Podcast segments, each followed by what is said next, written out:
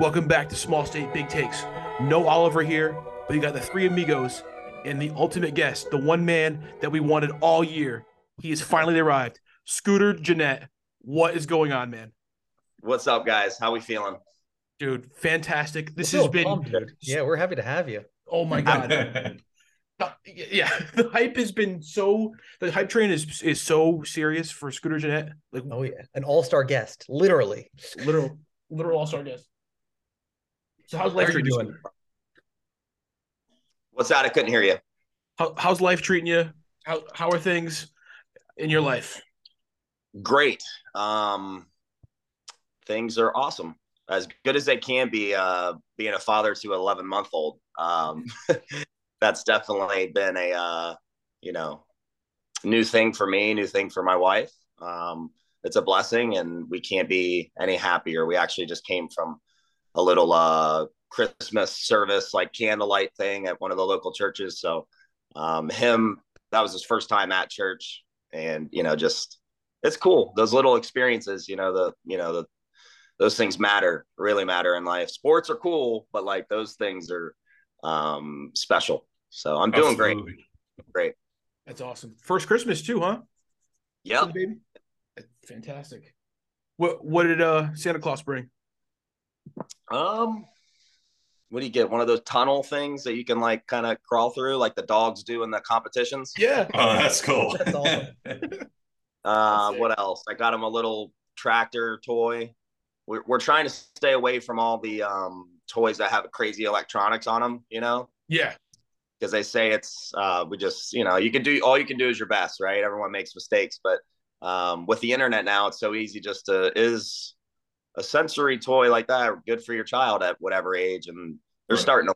At the more simple the toy is, the more like the brain has to like figure out and overstimulate too. Yeah, like that creative part of the brain starts working rather than just being like, oh, there's lights, right?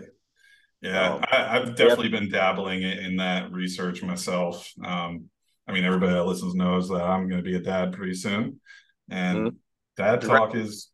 Thank you. But yeah, dad talk's definitely a thing, right? Like bouncing ideas off of each other and doing what's best for your kids. It's the most important thing. They call that discipleship. Yes. Yes. That's facts. It's it doesn't have to be a religious thing, but... No, right. Yeah, that's smart. That means you're what you're doing, and sounds like you're going to be a good dad. Not meeting you, some of your friends may say different. I don't know, but yeah, they might. I might say some stupid stuff here and there. Yeah, right. Yeah, dude. So Scooter, the reason that we have you here, we discussed it off recording, but this is a shout out to Big Hoppa right now. If you're listening, yeah, we got your boy here, and. Papa? Is that what's his name? Big Papa? Big Hoppa. Oh, okay. Yeah. So, what do you want to tell Big Hoppa, this guy that was calling your 29 home run season under the use of a specific drug or something? What would you say to this guy? I would say one, I'm not mad at you. I forgive you. You don't know me, so you couldn't really know for sure if I did or not. But now. I guess me forgiving you and just saying that you're wrong respectfully. I've never done that. You can ask anybody that knows me or has played with me. I never had to. So I was explaining to you guys, why would I, in high school, I was hitting home runs with a wood bat in batting practice. Right. And to me, it never made sense. Why would I do something when I don't need to? So I guess I could just say I'm blessed and I've worked hard enough to not have to do it, which I never would. If I wasn't good, I wouldn't do it anyways, just out of respect for the game and my teammates. But I've never had to. And you're wrong. We knew. We trusted. Yeah, we knew. That's right. We always knew. Man, you look like you could play right now. Looks like you really take care of yourself and. And probably hit 300, but they didn't want to pay me like they've been paying all these guys. So I don't get it, man. Average is king. I'm an average guy. Well, no, yeah, the numbers, it doesn't make sense. Like, why when I have 32, and already, I never really said I was retired, but after 3 years of not playing, kind of starts to feel that way. But I'm genuinely saying that I'm happy. I'm doing what I love every day, just like I was when I was playing. So I get to see my family a lot more. I'm not gone for 260 days out of the year, which a lot of people don't understand. Sometimes more, 280 away from home. And, for me, it was always Arizona spring training and then Milwaukee, Cincinnati. So, some guys get lucky and their spring training's like their hometown and they get a house in Phoenix to kind of, help that a little bit with the family. And, if you have kids, obviously. So it's amazing just to be home. And it was a transition. I think anybody that plays, they go through that, like, wow, I'm like done, I guess, type of scenario, whether it's in high school, college, pro ball, and everyone that's gone through that understands it. And it's not easy, but for me, I knew there was other things. Like, I enjoy other things, like, going to the beach, like skimboarding or doing something like that for exercising, or going out. I have a small farm that, I have some four-wheelers out there. I have my parents, actually live out there, and I get to see them almost every day if I want to. It's like those things are just very special, and I'm just very blessed. And truly, it's like they would have to pay me quite a bit of money to come back. And yeah. And that's a cool spot to be in too, you're good. Right. Like, so that's awesome. Yeah, do you still follow the game as closely? Extremely blessed. That? Yeah. Yeah. Do you follow the game? Are you Reds fan? Yeah. Or what's your, I know you grew up rooting for the Reds, right? Is that correct? I did. Yep. So yeah, I would say I'm still a fan. Man, they sure could use some help, though. Ooh. No, not with a bat. I'm saying, like, in general. In general. Yeah. Oh, yeah. Oh, yeah, and it would be because I'm a Reds fan. And when you really love a team, you should want to invest in it. Exactly. They need people that really love the Reds involved in every aspect, or else they're not gonna do shit. I was listening to Jared in Dallas today on their most recent episode, and they were talking about the whole payroll thing, how the Reds have an owner that's $400 million net worth, and you got somebody like Cohen who's $14 billion net worth and was a Mets fan his whole life and just will spend every dime on the team. Now, like, whether it's good for baseball or not, that's a conversation to be had, but I agree with you 100%. Like, if you're here for the game, be here for the game. And that's kind of selfish to people that really love it. Right. I mean, I guess not everybody's in it for the love of the game, and we all know that, but it's like, I feel like as a fan, that would be the best way to grow it too. If you have somebody up at the top that, really cares about it. Yeah. Reds, I mean, don't get me wrong. Bob and Bob Castellini, he loves the Reds. That's why he bought the Reds, right? But it's the new age people that don't give a crap. And it seems like a lot of them are just more analytic guys, which is fine. We need that. We need some of that in the game. But there's a difference between, like, having an assistant coach that's the analytic guy on the big league staff, or like having a guy that's right in the GM's ear all the time and the owner's ear all the time, telling you numbers like, oh, don't do this, don't do that. Like, who cares about 50 grand when you're giving a guy 300 and something million dollars over right here? Like, doing, like, if you like the player, sign him. Yeah, believe in the player. And why is one player, you look at, what pisses me off is you look at the Mets, they just signed a guy like or maybe it was the Yankees, signed a guy for like a $1 million contract that wanted. Like, what? You just paid by $400 million. So this guy's worth 400 times less than. That's wild. Wait, when you put it like that. So there's issues within baseball like that, to where I think until those things get fixed, you're not really going to have that true, like, just love for the game. I want my team to win, you know, because there's going to be unhappy people. There's going to be, there's going to be people overpaid, get hurt, stop working hard. And then there's somebody over here that's grinding, trying to feed, you know, multiple families back wherever they're from, whether it's in the U.S. or wherever. And they're getting used and abused, getting sent down, up and down, you know, so that it's just, there's a lot that people don't talk about, which I think we start talking about those things. Yeah.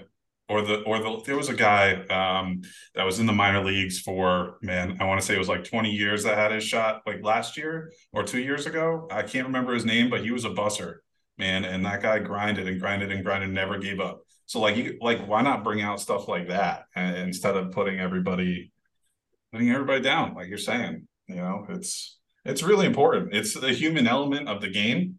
And I mean, one thing I wanted to bring up with you on is, like, you know, you're a human too, man. Like, I would love to just talk whatever. Like, that's why we kind of brought up, what do you like to do in your free time?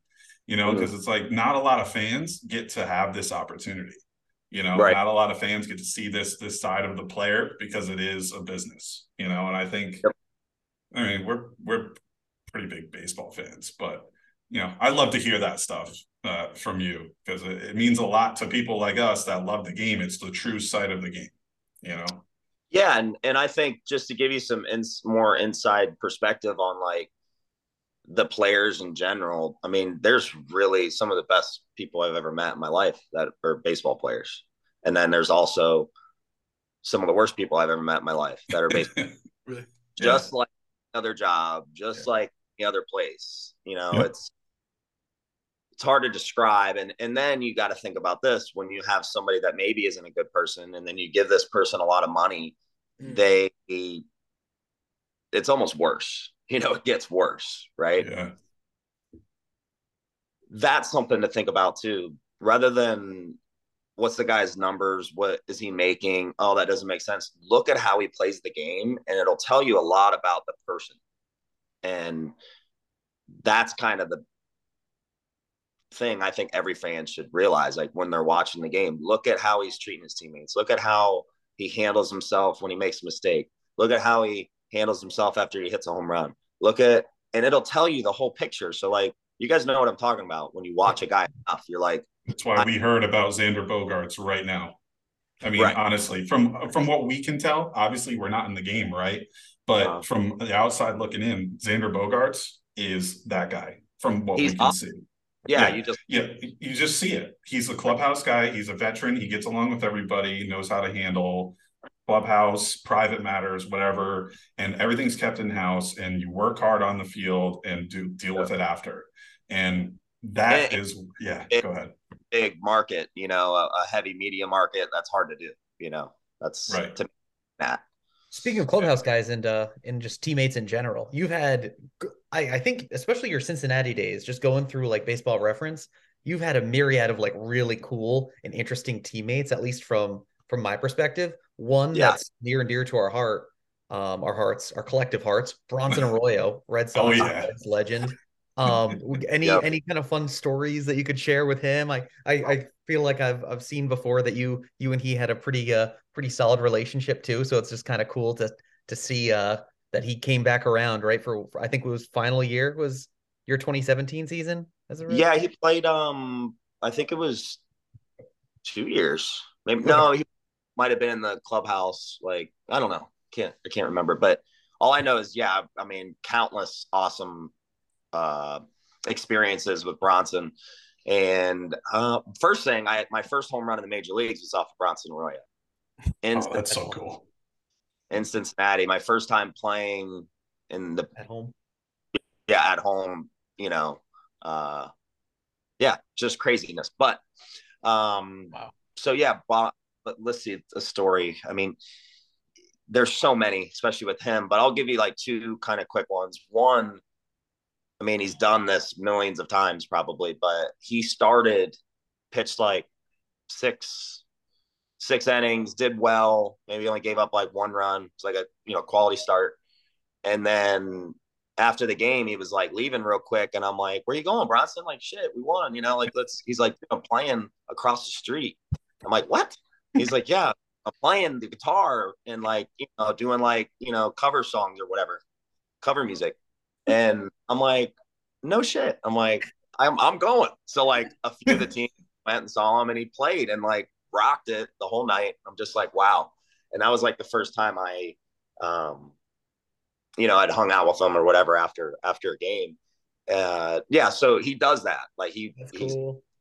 I'm sure you guys have heard some stories like that, but I want to give you a different one. So we were in, I think it was Chicago. It was either New York or Chicago. I think it was Chicago though. And we went down, you know how they have like kind of different levels in Chicago. They have like the one place off Michigan Avenue that has like a Cheesecake Factory and all that. You know what I'm talking about? Yep. So it wasn't that big of like a drop down deal, but it was like a, there was like a little business, like a, like an insurance company and like a bank. And that was it. It was like in a weird spot, but like right off a block, go down. And he's like, meet me here. So I'm like, okay, we go. And then like a few guys start showing up and then he just starts playing the guitar, acoustic, no, you know, like, hey, what song do you want me to play? You just throw a song his way. And he just rips the whole song, sing. Oh, it was like, I was like, you do this? He's like, yeah, it's awesome. I'm like, damn right, it's awesome. He's just the most chill dude ever too. Right. So like he just, like, 2 hours. Man, yeah. No shit. That's awesome. Homeless people were showing up, rocking. It's great. That's awesome. That's so awesome. He played at a local, played at the Andrea in Rhode Island, like right before COVID. It was pretty cool. I remember him dropping a couple EPs when he was with the Red Sox too, of like, and it was just so cool. Like, and again, you'd hear stories of people that like ran into him, and he was the nicest dude ever. So that's why I definitely wanted to get your take on that, just because I've only heard awesome things. Any other favorite teammates throughout the years that you think I don't know, people should know about? I think I've heard you mention Michael Lorenzen before, which Michael Lorenzen is a cool, I don't know, for non super freaky baseball fans like us, like. Right. The two-way player is just so fascinating, and the fact that he's been able to kind of hang on doing one of each is just wild. Yeah, he's a great guy. Cali boy through and through. When I talk about Sarasota or Bradenton area, he's like, oh, that's a lake over there. You got a lake. I'm like, it's not a lake. So he calls it Lake Sarasota. That's funny. Yeah, we have a banter on which beaches are nicer, right? So, like, it's just two totally opposite beaches. Coco, let's go. I know that's on the East, but Michael Lorenzen's a freak, like, straight up. Like, he's yoked, works harder than most of the guys that I've played with. He... Basically, what I really liked about Michael, and one of the biggest things that I learned from him, was that like he made a decision to maximize like to his fullest. Yeah. Like where like, how do I be as good as I possibly could be? Like for me, I wanted that, but like for him, it's like, what am I putting in my body? What am I doing early, you know, when I wake up? What am I, you know, it's like 100% all in dedication on doing the best he can in baseball to, one, make his dream come true, two, make enough money to he could take care of his family. And he's done it. And it's just through just pure hard work. You know, I'm sure he's obviously talented and blessed and he has skill. You know, don't take it the wrong way, but just one person that I could say, like, yeah, that guy literally gave it 100% all in. That's awesome. That's awesome. Yeah, something up, right? You know? Yeah. No, who else is like a hard worker like that, that you were around? A bunch of guys. There must be like, you know, many of these dudes, right, that are working their ass off every day, just like grinding. Yeah, so I was never a big like weight room guy. Honestly, I was always, I mean, I would work out, like you need to work out, right? But I spent most of my time in the cage, you know, or getting ground balls. Like I wasn't, you know, working out for 2 hours every day. I was in the cage for an hour or two every day and, you know, doing other stuff. But there's guys work hard in different areas, you know. On the field, Joey Votto is one of the hardest workers I ever played with. Man, there's just so many. Like, it's so hard to even think of that, you know. Yeah. Through the years too, what was your what would you say is your favorite like city to have played in, and favorite ballpark too? I don't know if those would be separate or kind of similar, but just curious. And obviously, no pressure to say Fenway or anything because we are Red Sox fans. But just curious on your thoughts on Fenway as a follow up to that, whatever your answer may be. So we opened up the Red Sox the year after they won the World Series, and was that 14? You killed us, didn't you? 13 or 14? Did they win? 13. So it's 14. Didn't you? Okay. You guys stopped us, didn't you? Oh, we absolutely wrecked. Like it was like 20 degrees. That's right. It was miserable, and then yeah, we just beat the crap out of them for 3. Like the worst team the year before beating like the best team. You know, it was just like, really, that's how this year's gonna go. But no, it was a great experience. I mean, it's definitely one of those stadiums where you feel the history, you know, and. I like how everybody's right on top of you. I like hearing the fans talk crap. I like being like I wish people like, you know, that the little batting cage that people hit under before the game, they called a turtle. Mm-hmm. Yep. I wish the fans were that close. Oh, that'd be so sweet. Oh, that'd be so cool. It makes you focus way more than when, like, you know, you go to a stadium like, oh gosh. Oakland's bad for many reasons. Arizona, like Chase Field, is that what it's called? The Diamondbacks. Like it's just real open, you know, and bad, kind of flat, you know, and just you don't really hear anybody. So but I don't know, to answer what my favorite is, it's really where I saw the ball. So when it comes to favorite, like for performance, Arlington was great. I could see the ball exceptionally well there. And for me, that was all that really mattered. Cause if I could see it, I'm going to hit it, you know, but I can't see it, kind of, you know, sucks. But Chicago, I would chase almost everything in Chicago, like pitches in the dirt with 2 strikes and stuff like that. Cause I just never really saw the ball right. Like it everything's off centered. And like, it feels like second base is here and the pitcher's mound's here and then home plate's, it's just. Really? Yeah, just something's off about it. And I don't know if it's for a lefty or a righty, but for me, I never was super excited about having at-bats there. How about that? I wonder if, because it's like so old. That like everything's off center. The clock out there is like off to the left, you know, it's just. Yeah. I don't know. Visually, it's like you're mapping to like line things up, you know, like everything's pretty lined up in most stadiums. But yeah, just weird. There's weird, you know, Oakland. I never saw the ball that well there. Tampa Bay. That's another tough one, right? Yeah. Yeah. You don't see. So like Miller Park, for me, I could see the ball like it's bright as day. Right. But I can't see the laces because it's so bright. Like the lights are just so like, too much to where you can't really see the seams, or I couldn't see the seams that well. So like fastball changeup, like I had no clue, you know, there was no, maybe a slider when you see the dot in a slider, maybe I'd see that, but yeah, just weird. Just gripping and ripping. Yeah. Cross your fingers. All right. Mid podcast shout out time. All right, Lance Legere, Jake Ruth, James Murph, G Baby, and Oliver, dude. Why would you miss tonight of all the episodes to miss? Lame. Nice one. One true host, over and out. All right, we're back with Scooter Gennett for part 2 here. So what were we talking about? I forgot, Gilly. We were kind of hitting on a bunch of different things in terms of like just different ballparks, right? That's right. Yep.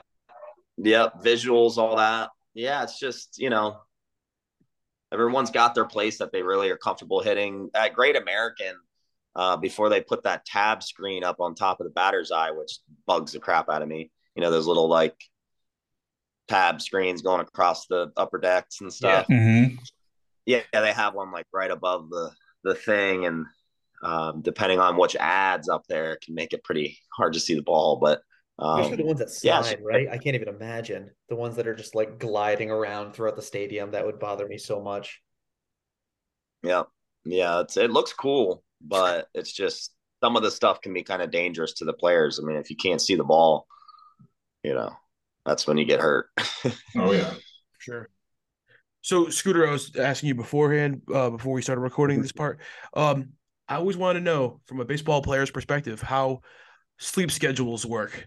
So, when you would be on the road and you'd have to travel, I don't know, east to west coast, or you were in the central a lot too. So, how were time zones messing with you, if that was a thing, or how did that go? I don't know. Just explain to me. Please. So it's definitely unique. That's what separates baseball from any other sport on the planet, is how many games we play. I mean, yeah. Do I think $30 million is overpaid? 100%. Mm-hmm. Was I overpaid when it comes to the reality of what the rest of the world's making? 100%. But what about the NBA? They play what, half the games, they get paid double. So who's to say they're, you know, pointing the finger at what's the most overpaid sport. But for the traveling, that's what separates baseball. That's why when you get to a certain number, it's like, you know, football players, they play what, you know, 20 games a season now, if they win the Super Bowl or something like that. I mean, you know, they're making quite a bit, and they're showing up a third of the time that we are for practices and games. And, you know, but I got all sidetracked. The sleep schedules, I don't know if you guys have heard about grounding at all. No. So it's like when you take your shoes off and you go outside and just. Oh, like earthing or like, what else do they call that? Something, I don't know. Yeah. Like if there's a tree, you can like put your feet on the roots and it kind of gets you energized. So it's like a real thing. It's a real thing. If you look it up, Tristan Casas does that. Who's that? Tristan Casas, Red Sox first baseman, minor leaguer. Oh, okay. Florida guy. Sorry, I haven't paid attention to like any, you know, I don't know anyone's name anymore. Half the guys, I'm just like, who? he's still pretty new, so that's fair. Yeah, he is. There you go. No, I'm sure he's great, and I wish him the best of luck. If you guys like him, then he's probably on his way, right? Yeah. Oh, yeah. We hope so. We hope so. For our sanity and happiness, we certainly hope so. But yeah, grounding's a real thing. It gets you. I wish I learned earlier in my career, but it gets you acclimated to the time zone a lot easier. But I definitely struggled with that. I mean, you go from New York to LA, you know, or something crazy like Seattle. I mean, I couldn't imagine playing for the Mariners, how like, you know, that travel would be. It's even worse being in the central. You're, you know, flights are usually only 2 hours tops, 3 hours tops, but it's not easy. It definitely, especially coming out of high school, and then you get thrown into the minor leagues, and you got bus trips that are 8 hours, and you know, you're 18, 19, you know, you're away from home for the first time. Most of the players, you know, they were playing so much when they were in high school or college that you never really had time to learn how to like do the things to take care of yourself. You know what I mean? Okay. You know, thrown into it, it's like, you know, you're in an apartment with three other teammates, and you're making at that time we were making $350 after taxes every 2 weeks. And 2 weeks. Ooh. Yeah. 2 weeks. Yeah. We did math. 1 month we got paid like $1.60 an hour or something like that. Wow. That's insane. Come on. Yeah. I mean, hey, there's a lot of people. You know, some of the labor workers around the world are getting less than that, so I don't want to complain much. But yeah, it's just crazy. You know, that life, getting to the big leagues is they say it's harder to stay in the big leagues. I don't agree with that. I think it's harder to get to the big leagues. At what point did you know that you were going to make it? Was there ever a point that you were like, I'm going to do this? Yeah, that it started to become like, wow, like it's a reality. Yeah. Probably in like high A, maybe double A. Yeah. When I went to the Futures game, that was like the only real confidence that I got, like as a reward. Like with the Brewers, they were very, what's the best term? Like not very like fun. Like there's like rules and they don't want you to get too big of a head. So they won't tell you like, hey, you're doing great. Like just keep doing it. You probably get called up, you know, you'll be in double A next year. Then you'll be in the big leagues, hopefully in a cut, you know, there was nothing. It was straight, no comms, you know, like no communication about that kind of stuff. So I never really knew where I sat in the organization. With Ricky Weeks, you know, that's one of my favorite teammates that I played with. You know, there's so many good guys I played with. Yeah, and he's making $10 million a year or whatever. And they tell me, actually in low A, they said, hey, we think, because I was playing shortstop, kind of half and half, mostly short earlier in my first year in low A. And they said, we have Alcides Escobar, and he's a pretty good shortstop. And I'm like, yeah, he's the best in the league. Yeah. I'm like, I get that. And they're like, so why don't you do the second half of the season or whatever at second? I'm like, all right. And I'm like learning second base now for really the first time. I mean, I played it, but, you know, really learning it. And yeah, it was hard. And then, so at the end of that year, they trade Escobar, him. Royals. Yeah, it's the Royals for Greinke or somebody, I think, for like a year or two. I don't know what was it for Greinke. I think it was because Greinke was there for like the rest of that season only, and then he was gone. Mm-hmm. Yeah, it was like Lorenzo, Kane, that, you know, all of them went over. Yeah, and then they signed Ricky. I'm like, what? Yeah, right.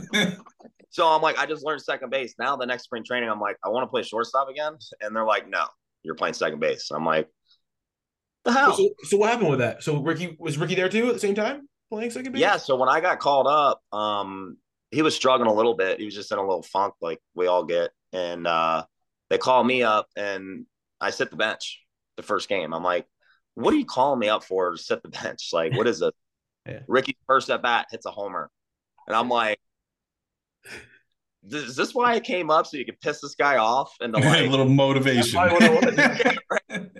And like, I love Ricky. I'm glad he hit the home runs, but I'm like, what the hell, you know? But yeah, it's just wild. So for me, to go back to your question, when I felt like I knew like it was a possibility was when I got I think the team picks to who they want to go to the Futures game. Mm-hmm. I think that's how it works. And I was like, wow, like they really like me. That's weird. Right. Like, I feel like, you know, but maybe that's what they wanted. But they, you know, there's a lot of mind, like a lot of psychology in baseball that I don't think is talked about enough. And it's more like grooming you to be able to handle the Xander Bogaerts platform and the Aaron Judge platform. You know, like those guys just didn't always have that, you know, when they're 18. Like you, as long as you're willing to learn and you want it enough and you're a good person, you know, at heart, yeah, you can do it. But man, just to get to the big leagues is it's just impossible, but not impossible, obviously. We're looking at living proof that it's not. Anything's possible. Wrong word. Just extremely hard. And you're not going to make it unless you believe it and want it and put in the work. You know, you guys obviously want, you know, your podcast. It's the biggest in the state now, but that's right. That's all we want. We hit our peak. You know? We hit our peak long ago, Scooter. This is it. Hey, I respect it way. Right. Well, I wanted to ask you too, Scooter. So this is something we ask all our guests, by the way, but I think it's time to ask you. And this is completely not baseball related, but we're going to ask you. Ready? We have no idea if you can answer this. We're just going vibes because you haven't been to Rhode Island, so it's a little different. But just based on your reputation of these, what Steve's going to ask you. You can just base it on whatever you want to base it on. How would you rank the New England states in order from best to worst or worst to best? Your choice. In order, and it is Rhode Island, Massachusetts, Connecticut, New Hampshire, Vermont, and Maine. Gosh. Really on the spot. We do it to everybody. No man, pressure, so. But you better say Rhode Island number one. All right, hold on. List those again. All right, Rhode Island. Oh, obviously Rhode Island. Yeah. Connecticut. Okay. Massachusetts. Vermont, New Hampshire, and Maine. For context, if you're still cool with Jared, I think he picked New Hampshire as one. As the worst? No, as best. Oh, okay. And you're from Rhode Island? Why would you do that? No, I didn't. I definitely picked Rhode Island one, but... No. I'm saying, why did he? Oh, I don't know. Like, Peter, I'll just... From me not knowing pretty much anything, I've been to Massachusetts, New Hampshire, but never really, it's just, they're all so small. So for me, it's like going from, you guys still there? Yeah, we got you. For me, it's like you go over a bridge, you're in another state. Like but when it comes to the water, like I respect the, the fishing, the clamming that you guys do there. You guys are big clam, right? Okay. That's why I'm gonna go with Rhode Island number one, not just because we're on the podcast. I think it's and then I'll go Maine number two, just because there's some really crazy people there. I feel like that I live a different life that is awesome. Maniacs. I'll go Vermont three, just because I think it's probably beautiful just from like movies and stuff. And in my brain, like Vermont seems beautiful. Mm-hmm. Yeah, is that true? Montpelier is like, man, I don't know what to equivalate it with in Florida, but it's like an old style downtown with one main street, and that's it. Nice, so like old school. Old school. Yeah. We like that. Yeah, check it out. The Green Mountains are beautiful. So so let's do, Massachusetts and New Hampshire, they're on the bottom for me. So I got to go Connecticut. I like their basketball team when I was growing up. They won. They beat Duke. I don't know if you guys remember that. Mm-hmm. It was like, I don't know, 99, somewhere around there. 98. Ray Allen Day? No, that was Rudy Gay. Yeah, and Rip Hamilton, I think. Yeah, total upset. Everyone bet Duke, and my dad won the pool, the little tournament brackets at his work. He won because he picked Connecticut to win it all. So that's awesome. That's awesome. So that's why they're not my last or second last. I'm gonna go New Hampshire.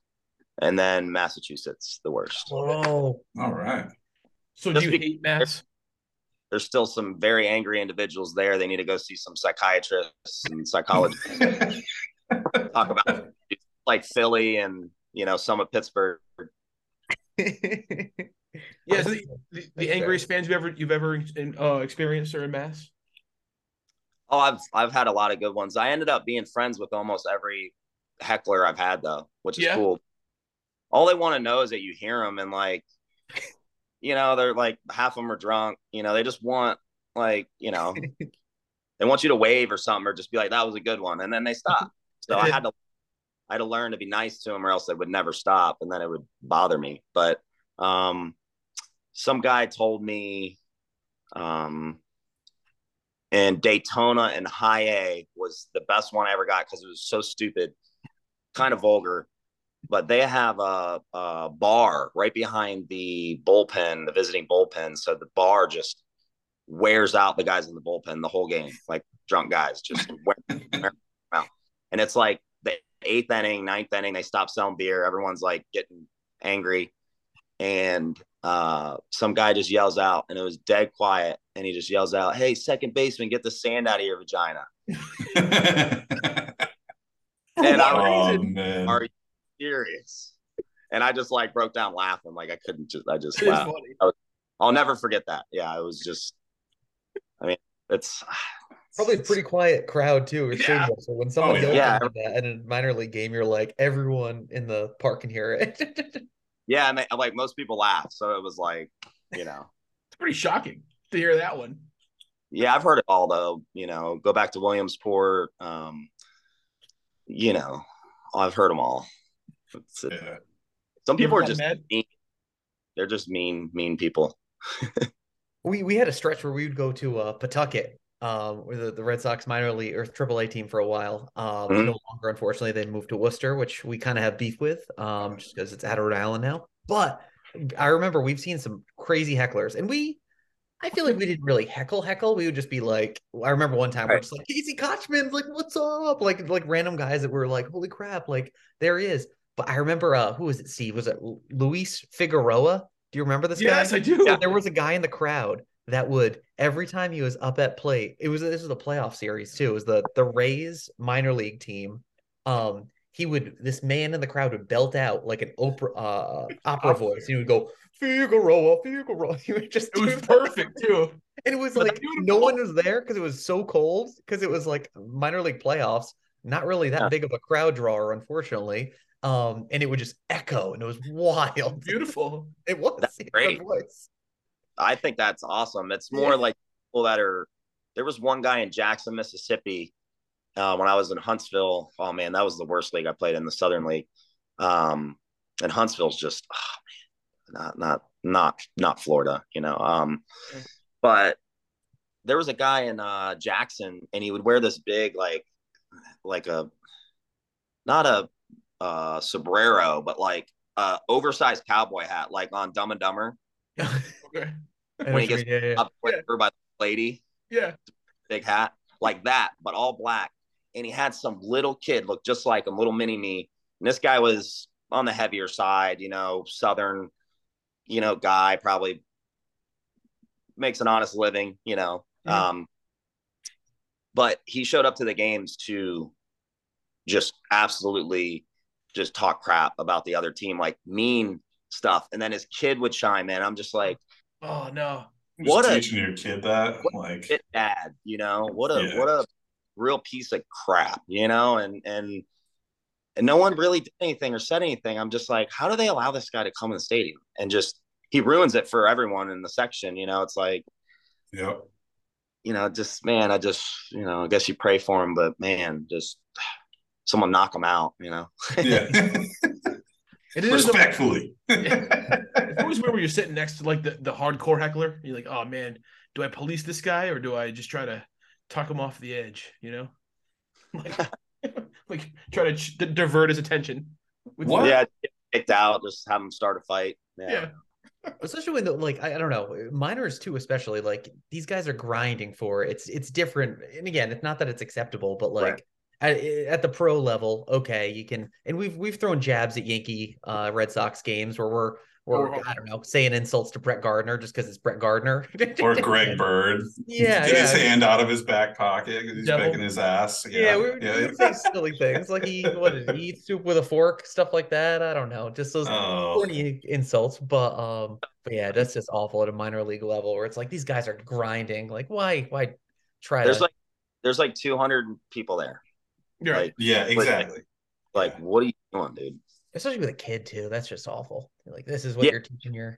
That just goes to show how, you know, there's some sick people out there, but it's not the majority. It's the 1% maybe that are still like just pieces of crap, hate. You know, you call it whatever you want, racist or, you know, evil. It's out there, but it's not. Most people are perfectly fine and they're good people. And unfortunately, the news only wants to cover the one person that does some crazy stuff. And, you know, just, I hope we can get, I think the internet helps. I think, you know, podcasts really help people kind of you know, see where people really are at before they judge them and, you know, do all that stuff. But most people are good, man, you know, and just sucks that there's a few out there that kind of ruin it for everybody. Yeah. Yeah. No, sure. And I've seen and heard too, in your other kind of like interviews and just your stuff throughout the years of you have a strong presence in terms of like community outreach for the teams that you played for, and just being outspoken about being anti-bullying and just pro mental health and stuff like that, which honestly, I feel like you're pretty ahead of the curve in terms of just the, I shouldn't say the evils of social media, but kind of just, it's a lot to deal with. And just, I don't know, I listened to a couple interviews that you had, and it was just really cool to hear you like talking to any potential kids listening, and just like, you gotta talk to someone if you need to. Just know that when you feel like stuff like that is just really cool. So I certainly appreciate that, you being a voice. Yeah, I think in general, you know, everyone's got their story and, you know, their struggles. Dansby just came out with something talking about his struggles. And you don't feel like you can really get out there and talk about it because, you know, but everyone struggles, you know, athletes, regular people, it's just regular people don't have the platform to get out there and, you know, do outreach, but everyone has the opportunity to tell their friend, like, dude, like, bro, you're not alone, like, at all. You know, same thing with what was the UFC fighter. You know, it's starting to get to a point to where this whole male thing and not talking, you know, like to your buddy about something is just like, what are you doing? Like, what do you have your friends for if they're not there to help you when you need them? You know, and you're just not alone. Like, everyone's got anxieties and stresses, and it's a crazy living, and it gets crazier every day. It's like routines, having, you know, doing things that really matter, you know, make you feel good rather than doing them for attention, which I think a lot of kids are all doing it all for the clout or whatever they talk about now. Like they get a bunch of money. For the talk, Scooter, for the talk. Yeah, they get a bunch of money to some homeless guy on a video. Like, what are you doing? You know? Yeah, yeah. That kind of draws me to my last question that I wanted to ask you. I mean, I just love talking to guys like you, but it's like, who is the most influential person for you? I mean, and it can be like a part of the game or not even directly part of the game that you met because maybe you were in that situation of being a player. You know, who's just that most influential person? Oh, man. I have so many people that helped kind of shape or mold the person I am today. You know, I think we all do. Mm-hmm. But I've been blessed to have like those, they say, random coincidental, you know, meetups. And it's just such a hard question. A lot of the team pastors were really influential. When you're playing, you don't have time to go to church, and, you know, you're in an environment where it's rap music, and, you know, which, hey, it's rap music, it's cool, but, you know, when you're feeding your mind a lot of negative things, you know, like, you can turn into that, I guess you could, is an easy way to put absorb it. Yeah. And so a lot of the team pastors, Steve Sonderman with the Brewers, he was very influential. I had a few teammates, Michael being one of them, Lorenzen, Jeff Bianchi. He was one of my favorite teammates. He actually, you know, really, you know, we were talking about things, not baseball, at the stadium. You know, we were talking about real life stuff. Like, you know, do you think you have to earn your way to heaven, or like, you know, do all these religious things, you know, because I was raised Catholic. So, and he was too. Now he's a Christian, and he kind of learned to, like, man, the most important thing is having a relationship with God, and, you know, being able to talk to him whenever. So, like, he was super, just, I mean, a great guy, great teammate, but, like, at the time where I was, he knew, you know, I needed some help, and he was there, you know. And at the end of the day, if you could just help one person, you know, become better, and that person's going to help another person, you know. So that's kind of, for me, the when you said influential, that to me, that's the most influential you can be, is to, like, for sure, teach somebody that can in return help numerous people, you know. I mean, I kind of equate that to being like, you know, you're not a leader until you breed somebody who's a leader that can create another leader. It's influential is very different in many different people's eyes, and that's totally fine. But it's just interesting to hear, because being a normal person that, unfortunately, I loved baseball too, couldn't get to where you got to, but it's cool to hear that, man, because there's always good things that come out of it, and it's not all like the media coverage or right. what we even think as fans. So, yep. Yeah, yep. Cool. It's crazy. It's crazy because you think, how are you unhappy? You got all the athletes, movie stars. A lot of those people are miserable, you know what I mean? And yep.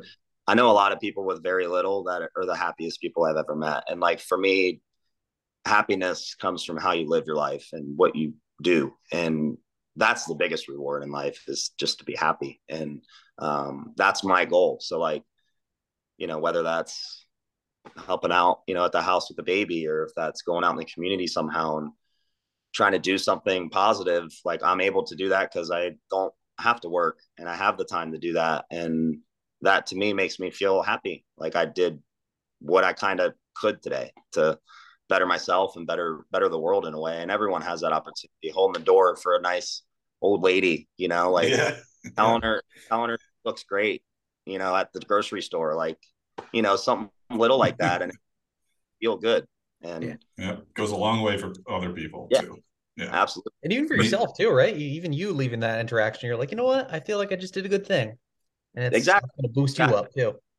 Not, yep. And that's not why you do it, but it's a nice little externality of it. Yeah. I've learned you never know what day somebody's having.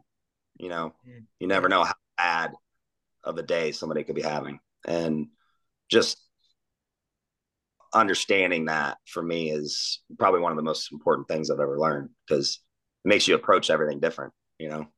Definitely. No, I think that's. It's a really good point. And honestly too, and you know what, speaking of making people's days, you certainly made ours here. So we don't want to take up too much of your time here. We thank you. You gave us more than what we initially asked you for. So we appreciate it very much.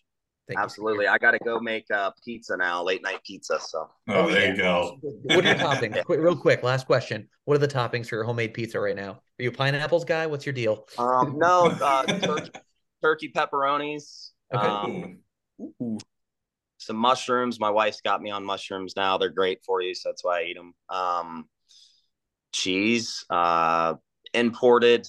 It's pretty cheap at the grocery store from Italy. Pizza sauce. It's organic. Nice. Nice. Yeah, I can make up 2 pizzas for like $5, $6. It's pretty cool. Not bad at all. Oh my God, I have to start doing that myself. I know. Sounds like I'm awesome myself too. All right. Sweet. Thank you so much, Scooter. Thanks, man. I appreciate it. No problem. Yeah, Merry Christmas. See you guys. See ya. I got to hold on to my receipt.